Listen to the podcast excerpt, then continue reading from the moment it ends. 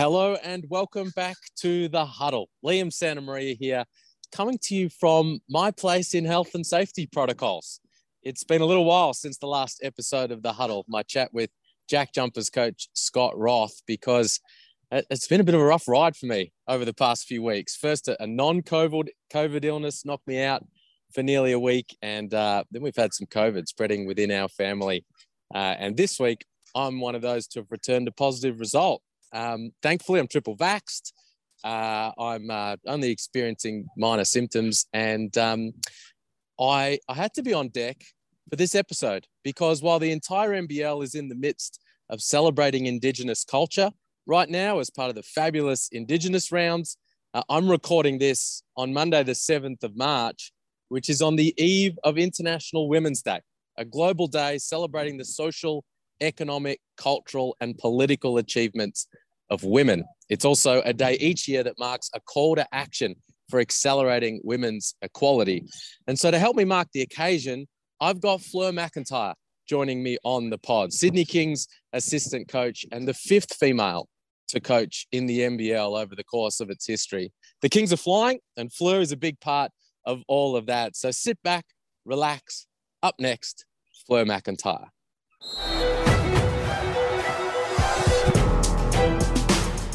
Fleur, thanks heaps for, for joining me on the huddle. How you going?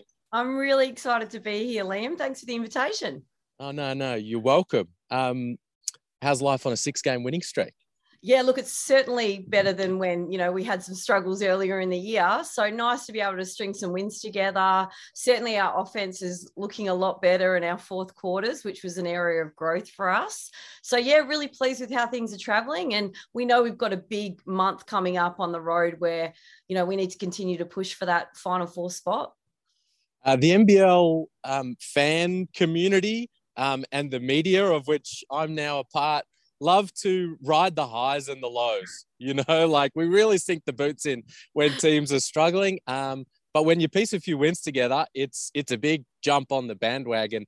How what's the task right now for you guys to kind of keep a lid on things while everyone's talking about the hottest team in the league? Nobody can stop the Sydney Kings. Yeah, it's interesting how quickly it flips when earlier in the year we were capitulating in fourth quarters and doing some soul searching and trying to figure things out. But i think even when that was happening we all had we always had a really strong belief that our core group and our group of guys were a good, good basketball team. And it was just going to take a little bit of time together. Obviously, guys returning from injury, figuring things out. And so we were always really positive about what was happening, apart from those lapses that we were ha- we were having. Um, I think for us, I mean, it's the oldest cliche in sport, right? One game at a time, one quarter at a time. And I think for us, that's that continues to be our focus. Certainly, our offense has been a lot stronger. Um, we probably haven't been defending the way that we would like to defend and the way that we were defending um, earlier in the year. That was sort of what was keeping us in games. We've sort of gone away from that a little bit. So we'll look to clean that up. And we talk about all the time, you know, the processes approach and controlling things you know that are in our control and what we can influence so the outcomes they'll take care of themselves so we'll try and stay true to who we are um, as a sydney kings basketball team and where we want to go um, that said despite that kind of optimistic outlook we have seen over the course of nbl history especially in recent years good teams really good teams who could potentially be championship winning level teams miss the finals because things just, for whatever reason, just didn't go right for that squad that year. Last year's Sydney Kings team are a pretty good example 19 and 17, despite a whole bunch of injuries over the course of the season.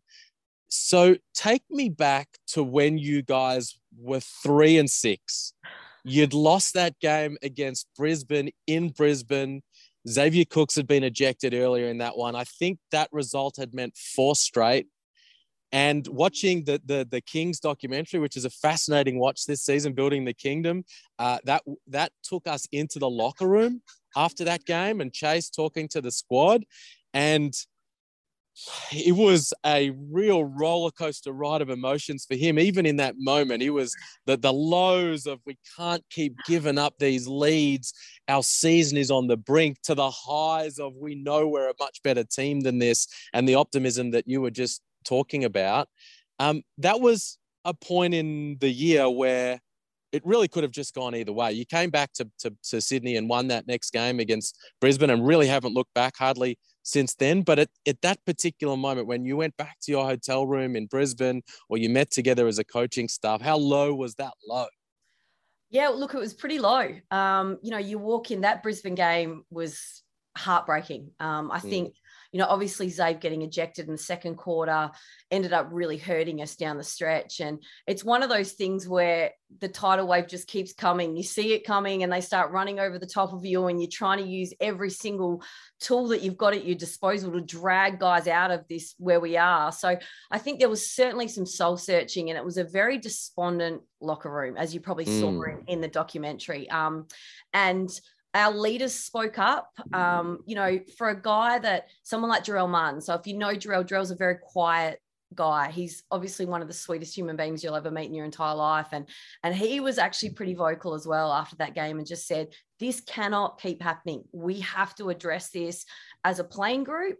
And we spoke about that when things go wrong, what were the things that were going wrong? And, you know, I, I've sort of spoken to the group that I felt like we were really reactive at times when we didn't get a call or we didn't make a shot. And then that was compounded in the very next play and falling apart defensively because we were too busy sitting on the previous play, lamenting what was going on. So, um, you know, we were pretty vocal about where we needed to grow as a young group and as a collective. And I think the guys have done a really, really good job in addressing that in those moments and thinking about, well, what's the next play? You know, we have to be able to still be able to defend and make sure that our mindset is in the stuff that we can control rather than focusing on the stuff and falling apart and then letting those mistakes keep you know compounding so it was definitely a key moment for us and thankfully we were able to come back home the very next next on the Sunday against Brisbane mm. and and play a really strong game of basketball. So I think that's been a catalyst for us and still developing, but yeah, real positive signs. What did you learn about Chase during that stretch of time? I think that you know for Chase, he's such a high energy guy. You've probably seen this on the sideline. He is um, he finds so much joy in coaching and interacting with the guys, being on court. We are such an active coaching staff. Um, you know, nothing makes you feel more inept and old watching Daniel Kickert and Kevin Lisch run around on court like they could still be playing in the NBL, um, which they could be. I could um, picture it. Yeah, so it's and it's great for our guys because I think that gets them more juice than anything having to guard kicks and Kev half the time. But look, I think for Chase, that's he's an energetic and he's a passionate person and he feels he rides the wave with these guys. And, you know, it was a real test for all of us that, you know, could we still find the positives in terms of where we were trying to go while this thing was, I guess, you know, we were just having these lapses, it was turning into these, you know, losses, which were quite disheartening. So I think for Chase, it was figuring out that, okay, well, I know when things are going downhill for the playing group. Who am I in those moments as well? And I think he's done a really good job, particularly over this last month, in leading our team in the fourth quarter. And you've seen some of our games that we've had. We've eked out some wins lately. We definitely like to keep things interesting, but I think that's a credit to Chase, you know, yeah. and I think he's really bestowed upon the, the, the group a sense of calm when it's tight. You know what are we doing and what are we focusing on in that moment? So i think not only a growth moment for the players but for the coaching staff and, and chase as well. You talk about a sense of calm I don't think that there is a more calming thing to look at in the NBL through your TV screen than a picture of Kevin Lisch in the background on, on that bench when things are going awry and Chase is losing his biscuits and he's arguing with a ref or something happens right in front of your bench. Does anything ever phase Kevin Lisch? Not much, not much at all. Um, Kev is very cool, calm, and collected, and I think that that again, it's such a nice balance. We talk about you know people bringing different things and different strengths, and that's Kev. Um, nothing phases him. He's never overawed by the moment. He's always willing to have just those calm conversations, and you're spot on. Nothing ever really affects Kev at, at any point. I um. I laugh a lot because um, we've obviously had some games this year, and I remember in the Melbourne awful Melbourne game, um, yep. as I recall. And we set all these records that we didn't want. Mm. I think I probably swore enough for both of us on the bench that day, um, muttering to Kev and all the rest of it. And Kev just calm, cool, you know, it's fine. So um, I think we, you know, I'm really fortunate to work with Kev. He's such a great human being and we have so much fun. So, but yeah, you're right. He definitely brings that nice, calm head to the, the situation. I often wonder when I see him back there whether he is indeed just like the coolest, calmest Zen guy in the league, or he's just thinking about something else. like you know, he's just kind of not not in this moment. He's he's just incredibly calm, and and I guess I bring him into the conversation because as a lead into asking you kind of what your key roles are within the coaching staff because the head coach of course everybody has a clear understanding of what his or her uh, job is within a team. But uh, assistant coaches amongst the staff, the jobs get divided up, different scouts for different teams, so on and so forth. What's your role this year with the King? Yeah, so Kevin and I split the, the lead assistant role, and we're really fortunate in that we've got two other assistants with us as well. Daniel Kickert is part of our coaching group, and so is Lockie Lonergan, who is um, one of our other assistant coaches and all things video, and you know basically carries the rest of us half the time with uh, all those technical things. Um, so very fortunate that there's four of us to be able to balance out the scouts and sort of working off each other.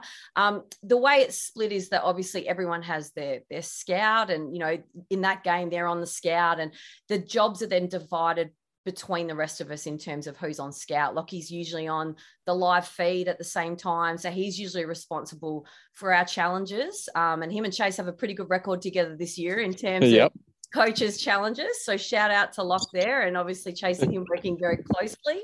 Um, and so the rest of us, you know, I sort of, if I'm not on scout and Kev's on scout, one of us will do rotations, timeouts, and fouls. Um, right. Rotations are usually determined we have an idea before the game and so we'll chat through i mean that'll change you know during the game if someone's in foul trouble or X getting ejected in the second quarter, for example, it can all go pear shaped pretty quickly. But we sort of take on those responsibilities so that the scout coach and Chase can work really closely together on matchups, what's going on, what sort of our offenses we should be running about how they're guarding our pick and roll and off ball action. And then it just takes that other side of things away from Chase so he can concentrate on, you know, actually coaching during the game. So the other thing that we do is we have the players are split amongst the assistant coaches. So, you know, you sit down with these certain players and you work through your film and, you know, cut up every game and just look at different aspects and things that we think they're doing well, things that we think, you know, areas that they can improve on. So that's one of our other responsibilities, as well as doing individual workouts and contributing during team training. Uh, this might be a little tricky to, to answer asking somebody to explain somebody else's description of them is maybe not the right way to go about it. But I texted with Chase in advance of this chat, and he described you as the glue that keeps us together. Why do you think he said that? Probably because I've said it enough to the group that it's finally sticking. Um, pardon the pun in terms of glue, but maybe, maybe. Um, look, I uh, look, I, I, I feel so fortunate that I have ended up at the Sydney Kings. I can't speak for other organisations, but it is so much fun to go to work every day with this coaching staff. Um, the group of guys, they I tell people all the time because obviously, obviously I get questions about what it's like, and mm. I, I just feel very fortunate. They are the greatest bunch of human beings who bring me so much joy every day, and I think hopefully I reflect that in giving back to them as well. So I think part of you know my job and what i do well is that i i think people need to feel valued in what they bring to organizations. And not everyone can be the superstar and not everyone's going to be playing minutes all the time but i think we have a really nice healthy balance of helping people and developing individuals and where they want to go but also where they fit within our organizations so um, that's something i really ch- cherish that i've gotten to form relationships with these guys and understand their stories and be part of their journey this year. So you know that's that's something that i really find passion in and hopefully that's reflected in you know the way i operate. But yeah it's a really fun group to be part of you know working with chase and kev kicks lockie. We have a lot of laughs. Amongst the stress and the high pressure at times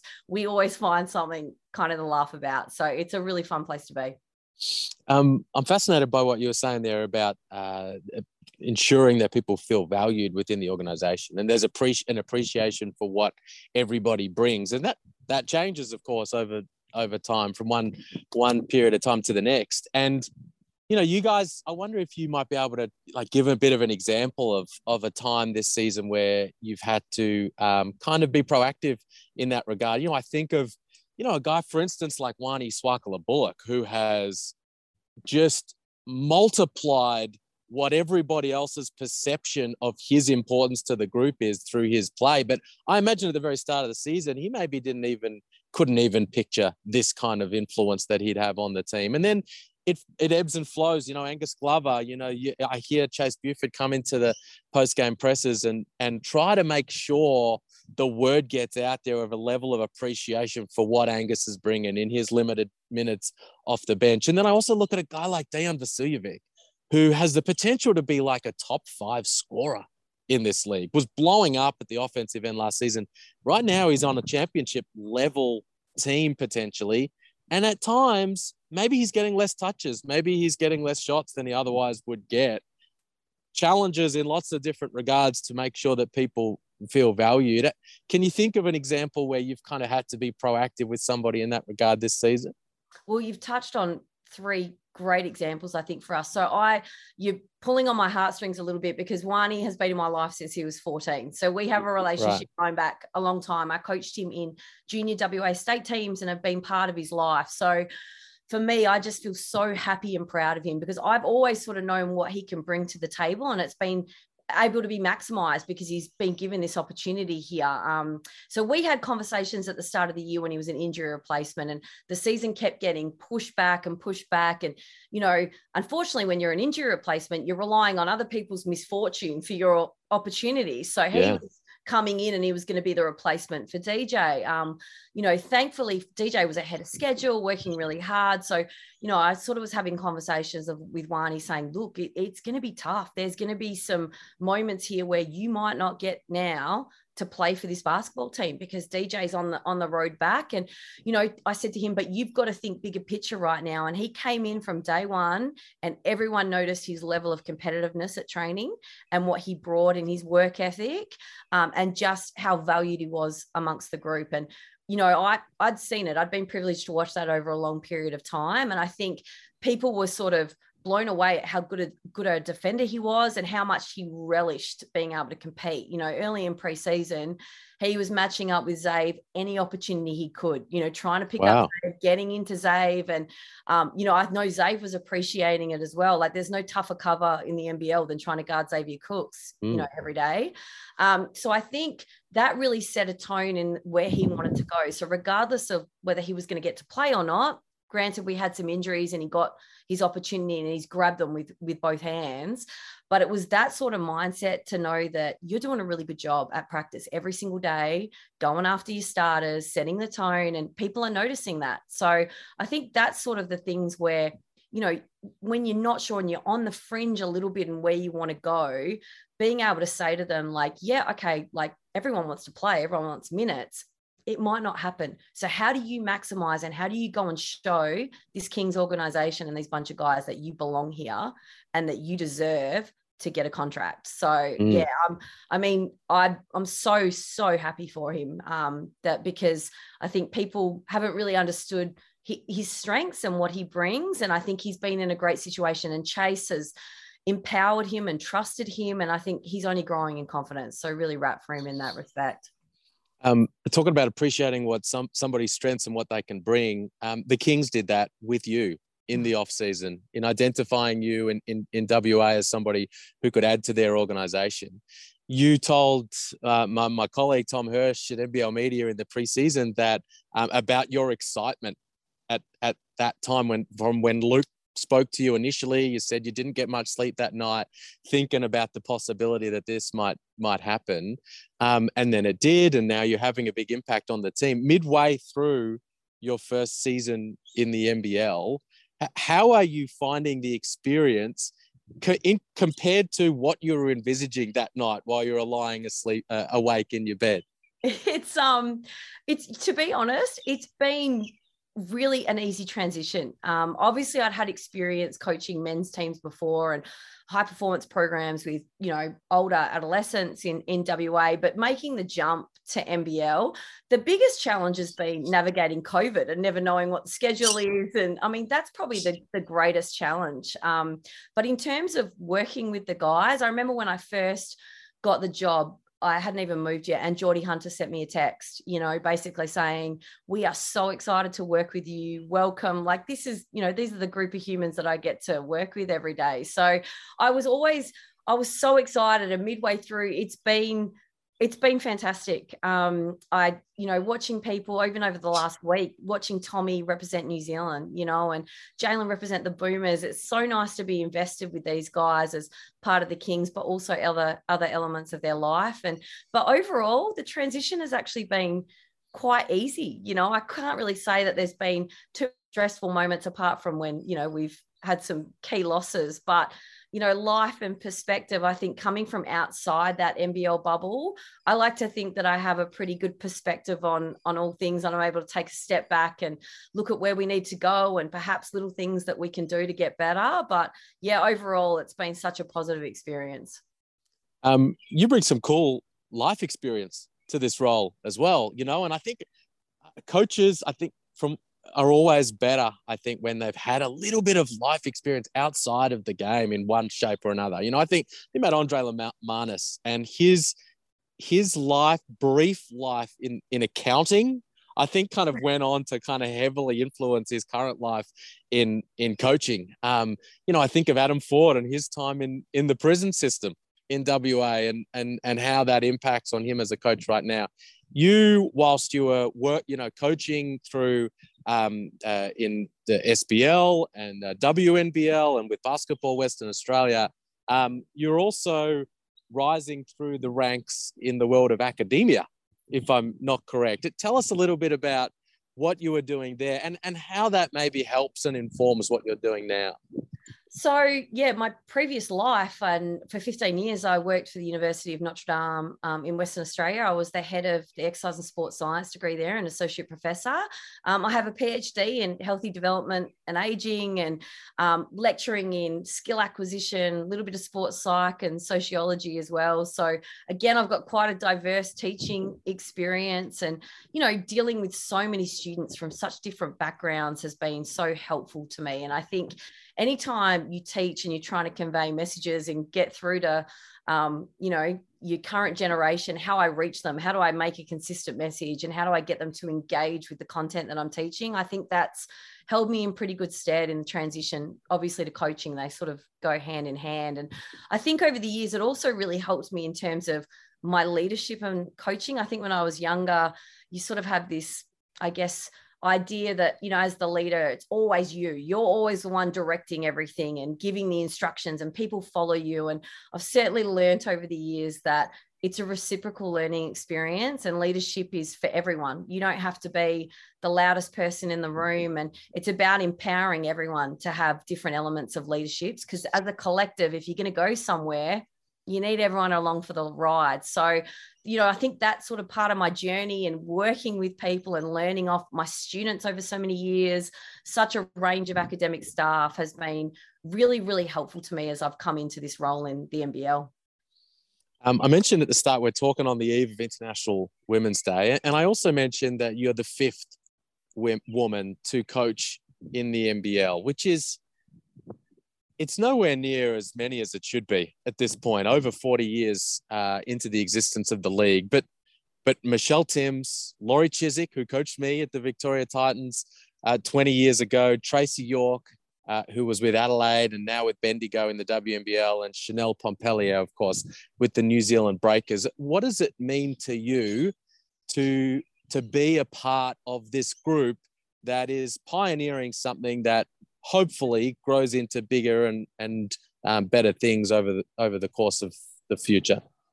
It's incredibly special and it's funny you should mention laurie. She was without knowing her she wrote me a message when i when i got the job oh. announced which was so lovely of her and she was so supportive um, of me getting this job and basically said reach out anytime you've got any questions or if you want to swap ideas. So i feel really honored that i'm joining that list of names of, of women that's you know coaching in in the NBL and you're right I think that there's definite room for growth there. And hopefully um, teams are recognizing that diversity isn't a bad thing. You know i think with any individual not you know regardless of gender we've all got different experiences and stories that i think are value adding to organizations. So it's been you know i am really honored. I don't i don't think about it a lot to be honest but then there's moments what you mentioned the Brisbane game when we, you know, we lost in the fourth quarter and we were walking out post game and there was a group of Sydney Kings supporters, probably eight or nine waiting around after the game. And, um, you know, we're all probably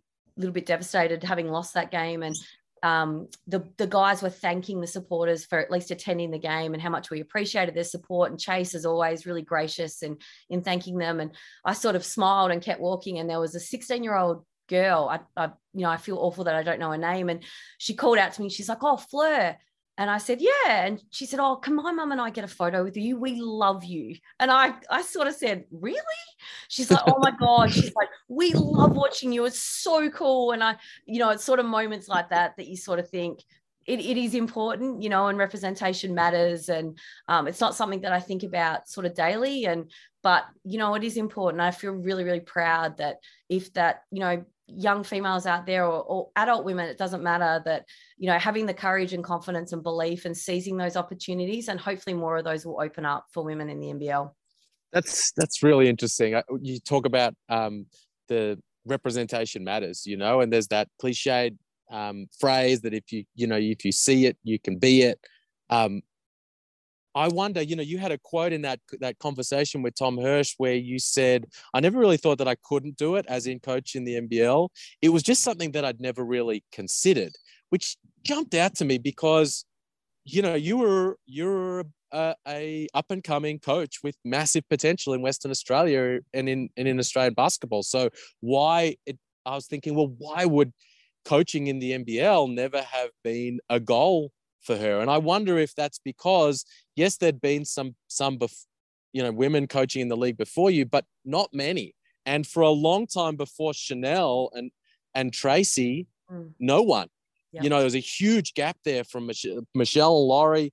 Then it was almost like 20 years before Tracy was on a on an NBL bench. Was that why? Because you just hadn't seen it? And and what and and is that now having an impact on you saying, whether I'm noticing it or not, people are seeing that now in me on this bench. Definitely. And I, have spoken about this previously when I've been interviewed, in that I think sometimes as females, we have this absolute sense of imposter syndrome and a, lack of belief that we're capable of stepping into these roles. And I, I mean, I'll, I'll, put my hand up. I, I've certainly had those moments, but then, you know, you get into these roles and you're like, oh no, I, I can do this. Like I'm, yeah, you know, like um, Luke tells me all the time, built for this, you know, like it's, and I think it's that ownership and a little bit of self belief to know that you are capable, but definitely seeing people in those roles and particularly you know there's women all across the country coaching in junior state programs domestic competitions um, nbl one like I've, I've you know i've got some really good friends that are head coaching across the country and i think there's that ongoing belief that's needed that people can step into these roles but also i think you're right. I think it's the representation of knowing that okay there are females in these roles and hopefully more opportunities will present themselves. And there's that confidence that you can go and step in if if given the opportunity. The the theme the hashtag for international women's day this year is hashtag break the bias. What what is what does that catchphrase mean to you? So i think for me it means I guess you know minimizing or changing our preconceived notions of, of stereotypes. Um, i'll laugh when i think about breaking the bias because i'm the only obviously female in our traveling party when we hit the road and the guys will laugh when i tell this story. The number one question i get asked on the road is if i'm the team physio or if i'm the team manager. That's the really? that's the that's really? the number one question. So we always like I always have a laugh with the guys and no, no, no, I'm actually part of the coaching staff, but that's probably um, the number one question that I get asked. And when people find out, they're like, "Oh, that's wonderful," you know, that's that's fantastic. So I think when I think about breaking the bias, it's probably eliminating um, those misconceptions about you know gender roles and where we fit particularly in australian sport i think you know for a long time historically australian sport is embedded in male culture and and that's mm. it's a it's a tough thing to overcome, you know. And certainly, there's been huge changes in the growth of women's professionalism, uh, getting paid, equity, you know, resources and opportunity. But we're still a long way to go. So hopefully, we can start to bridge that gap a little bit and start to value, you know, across anything, not just gender, but diversity and inclusion. And I feel really fortunate that I mean, I can't speak for the Kings guys, but I would think not a lot has changed for them, me coming into the program, regardless of, you know, being a female. So they've embraced me, I've embraced them. And yeah, I'm just really thankful that I get to be part of their group.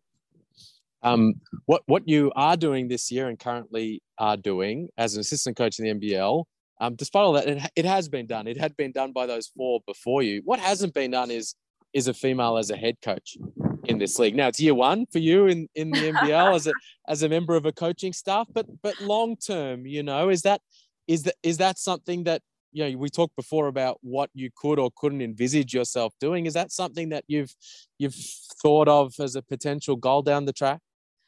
I, I hadn't originally. When I first had my interview with Chase, um, he asked me, and I said to him, "Are you going to hold it against me if I say that I don't know at this stage?" My initial short-term yeah. goal was to to come into this job and see if I could do this job, and I wanted to do it really well, as tends to be my my habits. Um, but I have been, I have, look, I'd lie if I said that hasn't crossed my mind, only because, again, Luke pesters me every time I see him for my five year plan and what I want to do. And, you know, I'm really fortunate as well to have Adam Caporn as a good friend. So he's someone that, you know, we swap ideas a lot and all the rest of it. So it's nice that you've got these people in your corner. Um, still a long, long way to go, I think, to to consider that. Um, but it's certainly something that's crossed my mind more so because people keep asking me if it's sort of entering. Um, but at this stage, you know, I'm contracted to the Kings for next season as well. And um, really pleased just to work with Chase, learn from him, Kicks, Kev, Lockie, and you know, and the players. You know, I've got these awesome veterans in guys like Ian Clark that's come in, Shaun Bruce. Um, you know, looking at Zave, and he's just been incredible this year. So for me, I learn as much off them as you know as hopefully i give to them and you know we'll see what happens at the end of next season i think i've got a long way to go to ply my trade as an assistant and then beyond that we'll see it sounds like Chase just wanted to know whether you were going to be gunning for his job.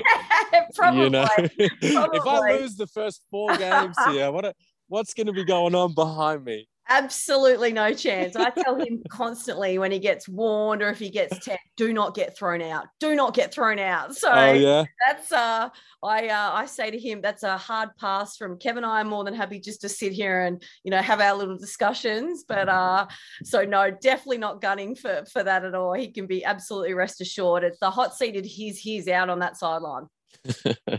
awesome. Hey Fleur, this has been this has been great. Really appreciate you coming on for a chat. And I'm excited about what you and the Kings can do this year. I was one of the non believers at the beginning of the season, didn't have you. I just had you right on the bubble. I thought, man, this, this club just has incredible bad luck with injuries. And then I thought at the start of the year, it's actually all playing out exactly as I thought. But mm. everyone's healthy now. You're absolutely rolling, and good luck with with keeping the good times rolling. Thanks so much, Liam. I really appreciate it.